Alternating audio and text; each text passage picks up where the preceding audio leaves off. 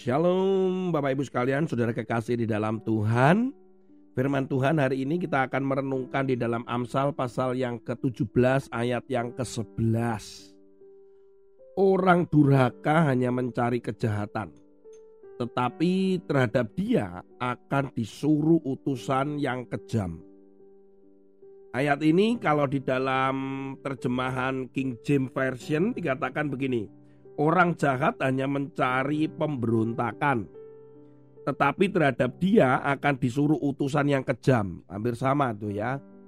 Tetapi kita akan melihat lebih jelas lagi kalau kita lihat dari terjemahan NIV edisi 1984. Diterjemahkan begini, orang jahat pasti memberontak. Seorang perwira yang tidak kenal ampun akan dikirim melawannya. Saudara,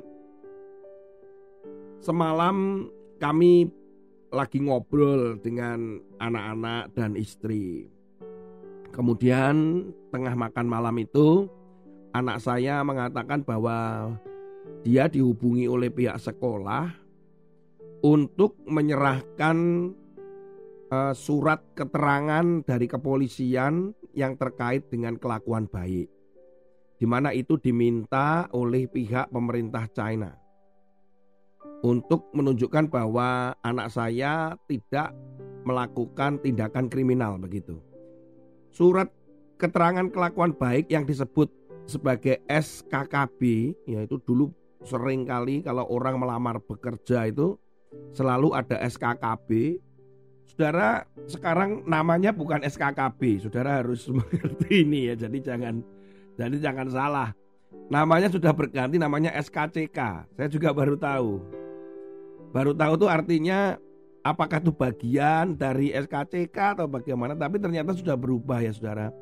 SKCK, Surat Keterangan Catatan Kepolisian. Jadi nanti kalau kita mengurus itu bisa sekarang dilakukan secara online. Bayar 30 ribu gitu ya.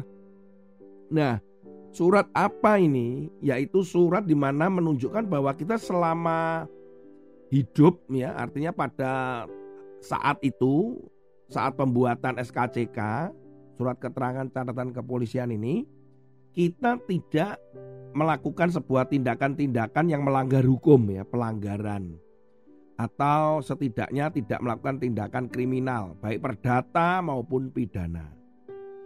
Di Indonesia sendiri hal seperti itu kemarin saya ngomong sama anak-anak. Apakah benar bisa benar-benar tercatat enggak ya? orang yang pernah melakukan sebuah kesalahan atau pelanggaran itu tercatat di kepolisian. Tapi kalau di luar negeri masih mungkin karena mereka kadang datanya itu benar-benar data yang bisa akurat. Kita di Indonesia ini ya, jangankan data, alamat aja gang buntu nomor berapa dan sebagainya saja bisa salah. ya. Google aja bisa pusing ya, mapnya bisa kacau balau.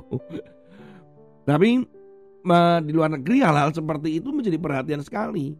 Bahkan sekarang ini saudara ketika kita uh, melamar pekerjaan di luar negeri atau ketika kita mendapatkan beasiswa di luar negeri, maka ada yang namanya digital tracking.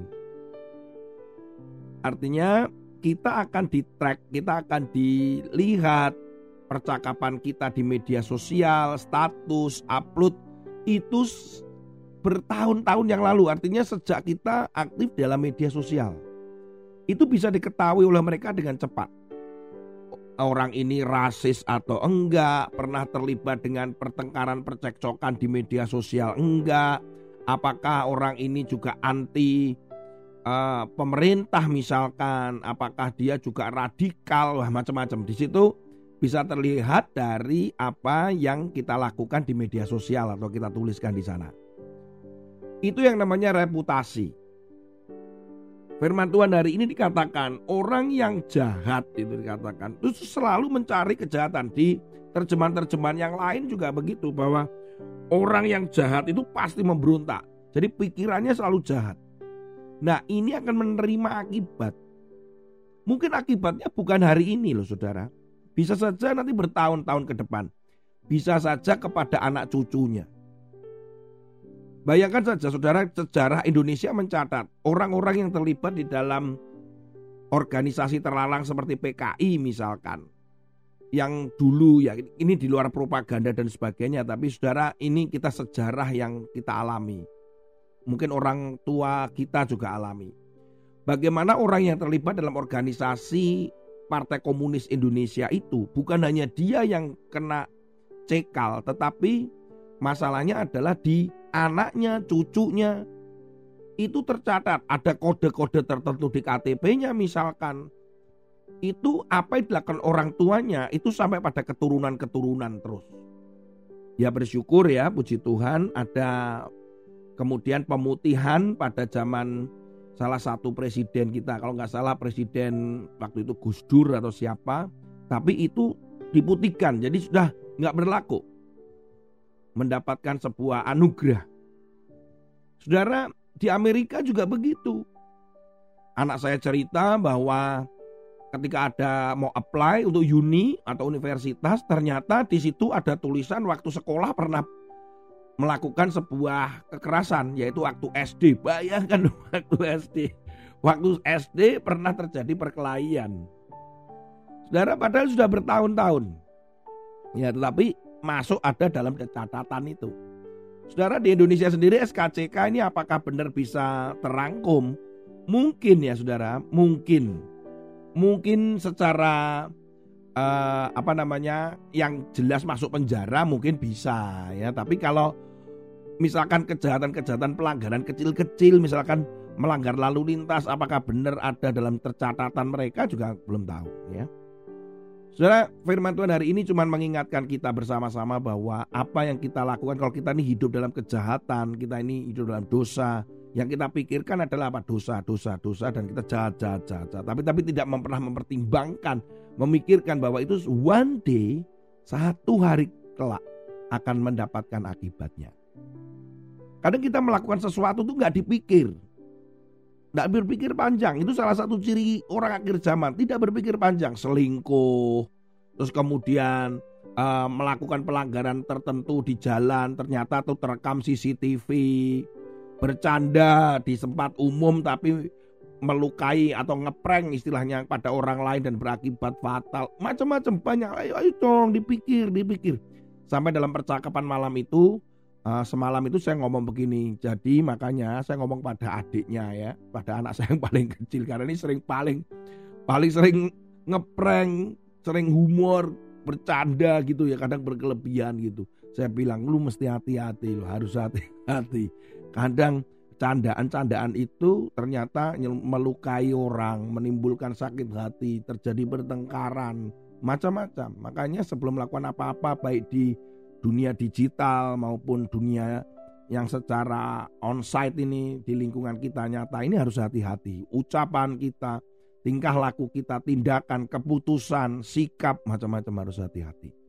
Tetapi orang yang takut akan Tuhan yang selalu berdasarkan firman Tuhan, jangan takut karena kita sudah melakukan yang benar. Bukan yang sekedar baik tetapi benar. Tuhan Yesus memberkati saudara dan kita sudah merenungkan firman Tuhan hari ini tetap semangat dan selalu ada damai sejahtera dan sukacita dalam hidup saudara.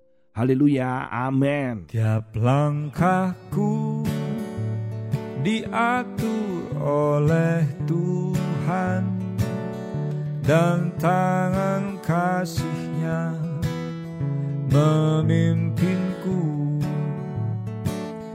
Di tengah badai dunia menakut biarkan hatiku. Tetap tenang teduh. Tiap langkahku ku tahu yang Tuhan pimpin ke tempat tinggiku dihantarnya hingga sekali nanti aku tiba di rumah Bapa sorga yang bakal